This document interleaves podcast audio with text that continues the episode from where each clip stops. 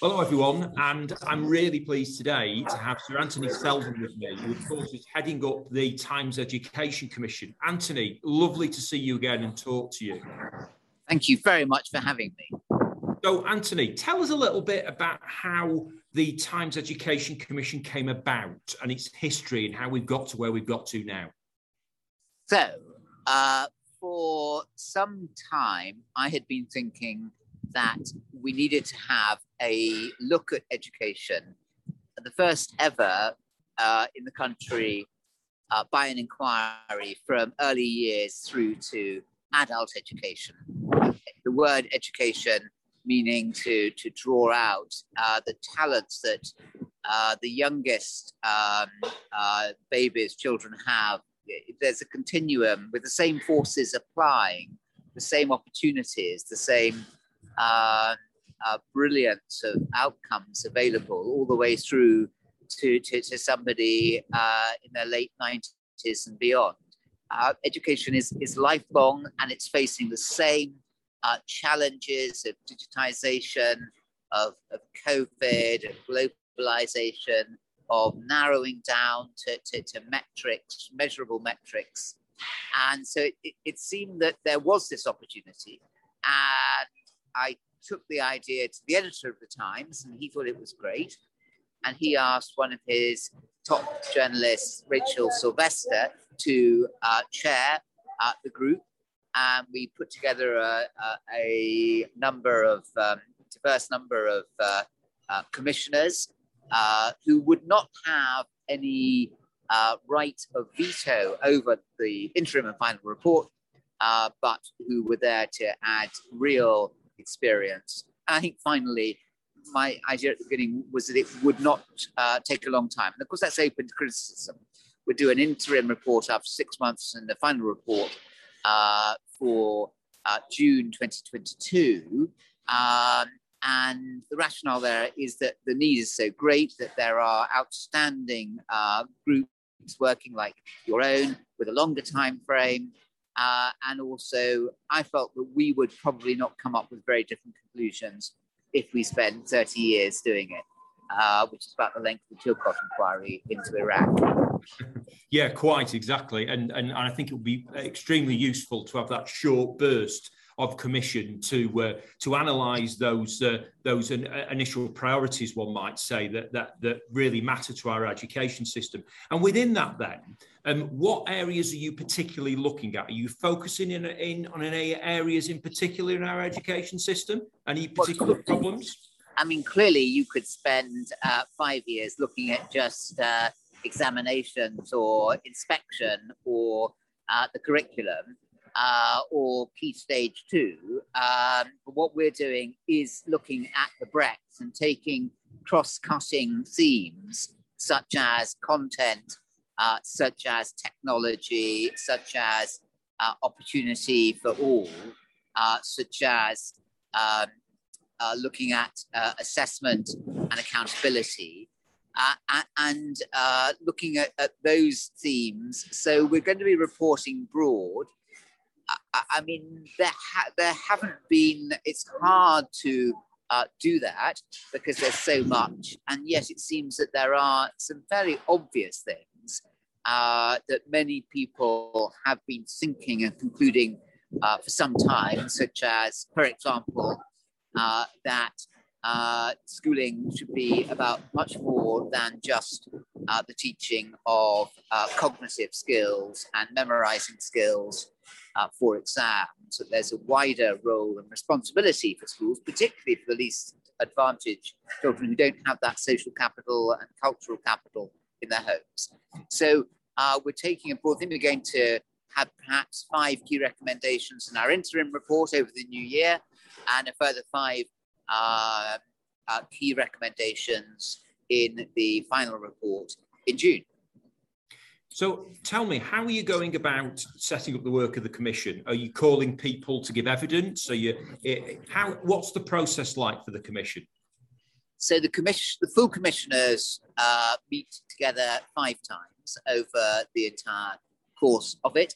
We take evidence sessions where people come either online and they're twice a month, on Tuesday mornings, and uh, Rachel and I and other commissioners, if they can physically come in, uh, come in. We have about four or five commissioners on each of those sessions, and we interview five, six um, specialists over a course of uh, the next three hours uh, from 10 o'clock in the morning.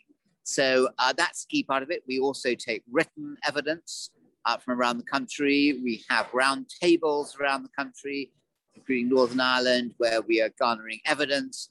And there are also visits abroad. Uh, Rachel is just off um, to Finland, for example. Um, and we also have our international advisor, Andreas Schleicher of OECD.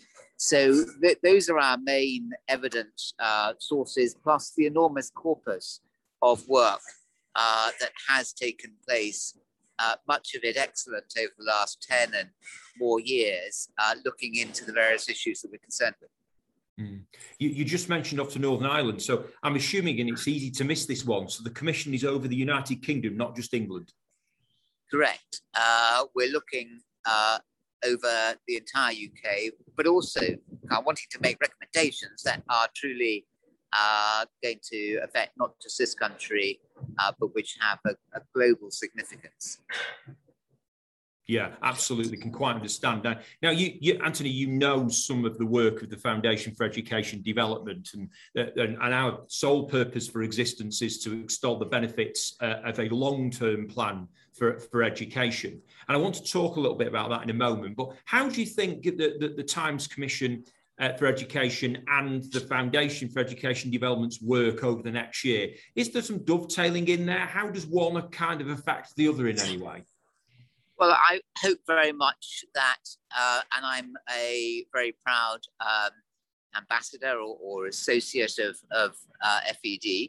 Um, I hope very much that when we conclude and we finish at that point, I mean, a model for our work was the Institute for the Ethics of AI in Education that um, I set up with two colleagues, Priya Lakhani and Rose Luckin, and which Tim Clement Jones, who chairs the All Party Parliamentary Group on AI, uh, um, chaired. And, and that was over in a very finite period. And once we were over, we've totally closed down. So when we finish, we'll make our, our, final report. It will have whatever impact it will have. Uh, and I hope very much then that, um, in as far as um, FED uh, likes uh, what we've done, it will take over our work and our findings, and over a much more uh, uh sensible, uh, long-term, medium to long-term time frame, um, continue to advocate and provide the evidence for uh, the, the, conclusions that we've come up with, with, with which uh, you think are, are right. So uh, there's a role for a, um, a, a, short, uh, sharp, uh, intense uh, commission, and, the, and, there's a role for, for that medium term body. So I think the more that we work together, and it's been difficult under COVID, obviously, to physically get together, the more we can work together uh, over the uh, remaining eight months of our existence, the better. Yeah, absolutely. And just to examine something a little bit about the work of the Fed, which aims to to to, to try and see a, a long-term plan exist for education in England. Uh, and of course, we also have our workstream five, which focuses on learning more from each of us in the United Kingdom, each of the four uh, separate education jurisdictions. But you, Anthony, uh, have have rubbed shoulders with the uh, uh, uh, however many prime ministers it is now, then you will be able to tell us that in, in that level of detail. And there are very few people in the country that have an understanding of the way politics and education interacts um, that, better than you. And one of the pieces of work that we're really proud of so far is our National Education Consultation Report that was delivered in June, was, was delivered and, and published uh, at an all parliamentary uh, Commons event with representatives from each of the three main political parties, because we believe that any foundational plan for education moving forward uh, must find uh, that centre ground um, with all political parties to perhaps agree that there are elements of education that need to be the same, whoever's in, in, in charge of politics. But I suppose what I'd like to do for a moment now is call upon your, your combined knowledge and wisdom of how do you go about doing such, getting parties to agree, and the Prime Minister, no doubt, to, to, to really push for a longer term plan for education uh, uh, that has at its core things that can't be argued about? So clearly, unless the proposals that Fed comes up with, and indeed the Times Education Commission comes up with, uh, unless it's acceptable to government, not just a government with a blue stripe, but a red stripe, maybe in time a green stripe or a, orange stripe, um, whatever color it is, unless it's acceptable, it's not going to go anywhere. There's no point in producing a brilliant report like uh, the late, much lamented, departed Ken Robinson's report, uh, if, if nothing's going to come from it. Um, you know, we are about um, uh, we are about impact and, and positive change. Now, I mean, I, education policy, certainly at school level, university is different, is pretty much bilateral um, between the two main parties. Uh, they, they, they, talk about the differences, but in reality, uh, this particular government uh, is concerned very much to provide opportunities for young people uh, which are outstanding wherever they are in the country. So I think that we are, uh, it's, it, it is, uh, if not in the minds of journalists and commentators, in reality, it's pretty much a bilateral, uh, bipartisan field. So that, that makes it easier, the fact that there are not these great differences as there are in, say, economic policy at the moment. So uh, we have, I mean, even private education uh, is not loved by the Tory party. Um, it is uh, many years since there's been a Conservative Prime Minister uh, who has supported uh, positively private schools 50 years. Ted Heath became Prime Minister 50 years ago uh, and was state school, as was Thatcher, as was Major. Slight reversion to public schools under Cameron and under Johnson, but absolutely no sense from them that they want to be supportive of private uh, education. So, so it is that's the helpful background, and I think that as long as proposals come up which help politicians, uh, ministers specifically in the DFE most specifically, uh, help them achieve what they uh, want to achieve, then they'll be grateful uh, for that. I mean, they are hungry for proposals that will allow all children across the country, wherever they are, um, uh, improve their opportunities in life, improve their knowledge and skills.